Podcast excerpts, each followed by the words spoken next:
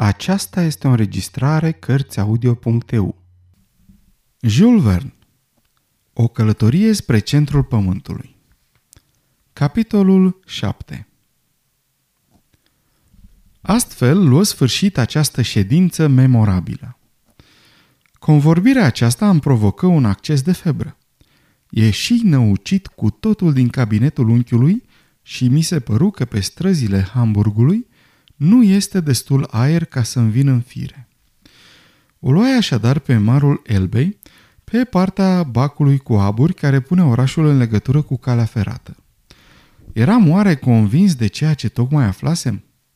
Nu eram cumva sub influența dominatoare a profesorului Lidenbrook?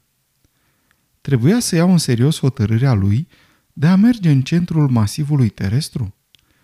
Ascultasem speculațiile fără sens ale unui nebun sau deducțiile științifice ale unui mare geniu. În toate astea, unde se sfârșea adevărul și unde începea eroarea? Pluteam într-o sumedenie de ipoteze contradictorii, fără să reușesc să mă agăț de niciuna. Totuși, îmi aminteam că profesorul izbutise să mă convingă, deși acum entuziasmul meu începea să se domolească. Dar aș fi vrut să plec imediat, fără să mai am timp să stau pe gânduri. Da, nu mi-ar fi lipsit curajul să-mi fac valiza în momentul acela. Cu toate acestea, trebuie să mărturisesc. Un ceas mai târziu, starea aceasta de surescitare mă părăsi. Nervii mi se relaxară și din adâncurile pământului mă ridicai din nou la suprafața sa. Este absurd, strigai. Toate acestea sunt complet lipsite de bun simț. Asta nu este o propunere serioasă care să poată fi făcută unui tânăr cu picioarele pe pământ. Nimic din toate astea nu există. Am dormit prost și am visat urât. În vremea asta, tot mergând pe malul Elbei, dădusem ocol orașului. După ce trecusem din nou pe lângă port, ajunsesem pe drumul spre Altona. Eram călăuzit de o presimțire – presimțire care avea să se adeverească în curând, căci deodată o zări pe micuța mea Grauben, zorind speriată spre Hamburg. Grauben! strigai de departe. Tânăra se opri puțin tulburată, bănuiesc, auzindu-se strigată astfel în mijlocul șoselei. Din zece pași am fost lângă ea. Axel! exclamă ea surprinsă. A, mi-a ieșit în întâmpinare – Frumos din partea dumneavoastră, domnule!" Dar uitându-se mai bine la mine, Grauben remarcă imediat cât de neliniștit, cât de răvășit eram. Ce ai?" mă întrebă ea întinzându-mi mâna. Ce am, Grauben?" striga eu. În două secunde și trei fraze, drăgălașa mea virlandeză era la curent cu întreaga situație. Câteva clipe nu scoase niciun cuvânt.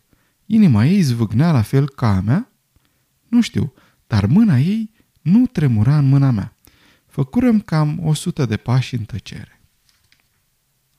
Axel, îmi spuse în sfârșit ea, draga mea Grauben, va fi o călătorie frumoasă. La aceste vorbe neașteptate tresări. Da, Axel, o călătorie pe măsura nepotului unui savant. Este bine ca un om să se distingă printr-o acțiune măreață. Cum? Grauben, nu îmi cer să renunț la o asemenea expediție? Nu, dragă Axel, și v-aș însoți din toată inima, pe unchiul tău și pe tine, dacă o biată fată nu ar fi o povară pentru voi. Este adevărat ce-mi spui? Adevărat. Ah, femeile, fetele, inim de neînțeles când nu sunt cele mai sfioase ființe de pe lume, sunt cele mai curajoase. Rațiunea și logica nu au ce căuta în preajma lor. Cum? Copila aceasta mă încuraja să iau parte la o asemenea expediție? Nu i-ar fi fost teamă să participe și ea la o asemenea aventură? Mă împingea să plec, deși mă iubea totuși. Eram uluit și, de ce să nu o spun, chiar rușinat. Grauben, relua eu, o să vedem dacă și mâine vei vorbi la fel. Mâine, dragul meu Axel, voi vorbi ca și astăzi. Ținându-ne de mână, Grauben și cu mine ne continuarăm drumul, cufundați într-o tăcere profundă. Eram zdrobit de toate emoțiile de care avusesem parte în ziua aceea. La urma urmei, îmi spusei, calendele lui iunie sunt încă departe și până atunci multe evenimente se pot petrece, vindecându-l pe unchiul meu de mania de a călători pe sub pământ. Se lăsase noaptea, când am ajuns în fața căsuței de pe Koningstrasse.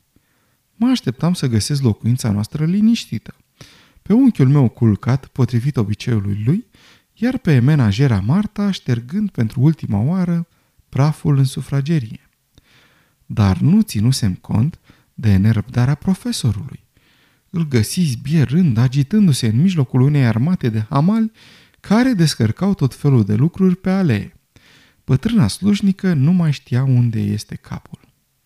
Dar vină odată Axel, grăbește-te, nefericitule, răgni unchiul meu de departe, de cum mă zări.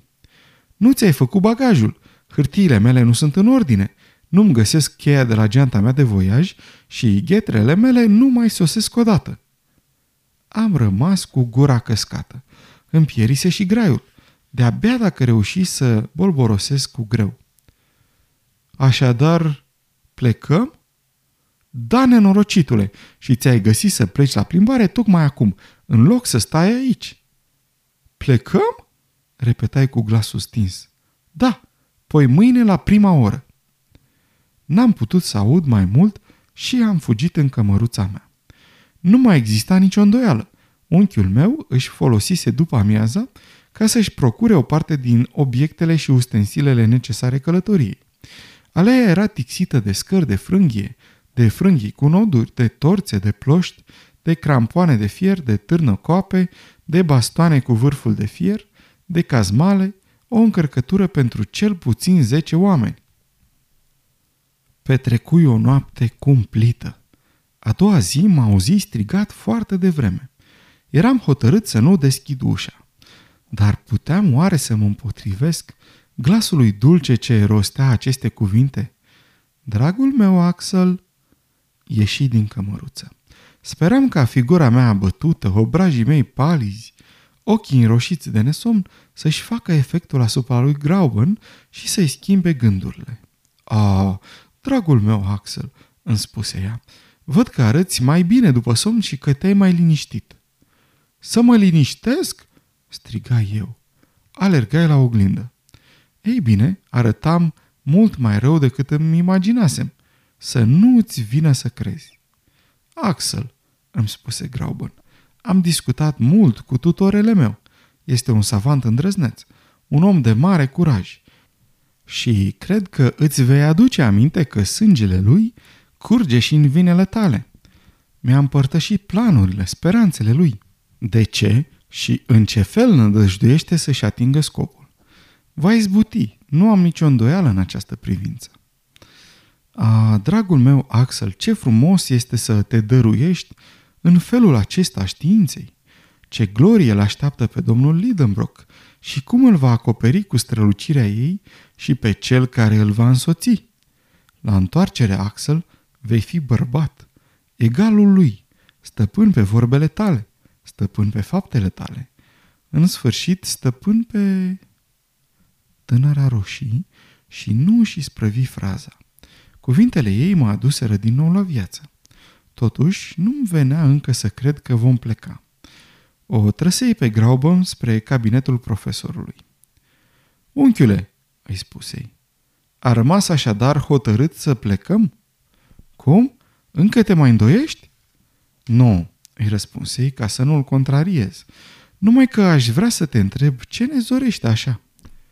Timpul, timpul care trece cu o viteză de necrezut. Totuși suntem de-abia în 26 mai și până la sfârșitul lui iunie? E, dar ce crezi tu, ignorantule, că se ajunge așa de ușor în Islanda? Dacă nu mai fi lăsat baltă, ducându-te ca un nebun la plimbare, te-aș fi luat cu mine la biroul oficiu pentru Copenhaga, la Alexander and Company. Acolo ai fi văzut că între Copenhaga și Reykjavik nu există decât o singură cursă, pe 22 ale fiecărei luni. Ei bine, și... Ei bine, dacă așteptăm până pe 22 iunie, vom ajunge prea târziu ca să mai putem vedea umbra lui Sartoris mângâind craterul vulcanului Sneffels. Trebuie deci să ajungem la Copenhaga cât mai repede, ca să găsim un mijloc de transport. Hai, du-te să-ți faci bagajul. Nu mai era nimic de răspuns. Urcai din nou în camera mea. Grauben mă urmă. Ea se îngriji să așeze în ordine, într-o mică valiză, obiectele necesare călătoriei mele. Nu era mai emoționată decât aș fi fost dacă era vorba de o plimbare la Lübeck sau Heligoland. Mânuțele ei se mișcau fără grabă. Sporovăia fără să-i pese. Îmi înșira argumentele cele mai întemeiate în favoarea călătoriei noastre. Mă ducea cu vorba și simțeam cum mă cuprinde furia. De câteva ori eram gata-gata să izbucnesc, dar ea nu îmi dădu nicio atenție și își văzu liniștită mai departe de treabă, împachetând totul cu meticulozitate. În sfârșit, fu strânsă în catarame și ultima curea de la valiză. Coporâi la parter. În tot acest timp, furnizorii de instrumente, de arme, de aparate electrice se înmulțiseră.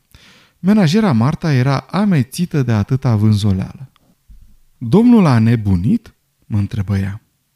Făcui un semn afirmativ. Și vă ia cu el? Același semn. Unde? Arătai cu degetul spre pământ. În pivniță? strigă bătrâna slujnică. Nu, mai jos. Se făcu seară. Nu-mi dădeam seama de trecerea timpului. Mâine dimineață, îmi zise unchiul meu, la orele șase fix plecăm. La zece mă prăbuși în pat ca un copac retezat. În timpul nopții mă apucă din nou spaima.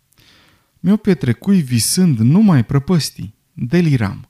Mă simțeam strâns de mâna viguroasă a profesorului, târât, prăbușit, împodmolit. Mă prăvăleam în adâncul unor abisuri fără capăt, cu acea viteză din ce în ce mai mare a corpurilor abandonate în spațiu. Viața mea era o cădere fără sfârșit. Mă trezi la cinci, frânt de oboseală și de emoție. Coborâi în sufragerie. Unchiul era la masă, înfulecat de zor. Îl privi cu un sentiment de oroare. Și Grauben era acolo. Nu spuse nimic. Nu am putut să mănânc. La cinci și jumătate, în stradă se auzi un uruit. O trăsură încăpătoare sosea ca să ne ducă până la gara din Altona. În curând fu tixită de coletele unchiului meu.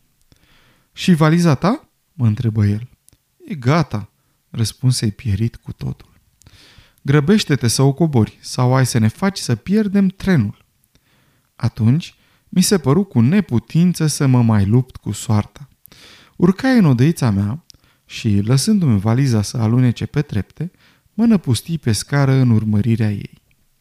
Chiar în momentul acela, unchiul meu îi încredința solemn lui Grauben hățurile casei.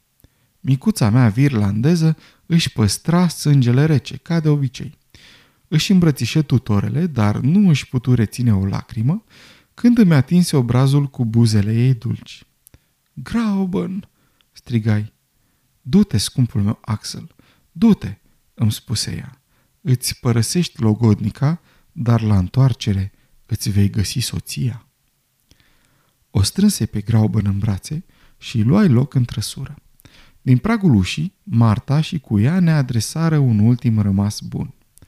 Apoi, cei doi cai, îmboldiți de șuierăturile surugiului, se avântară în galop pe drumul spre Altona. Sfârșitul capitolului 7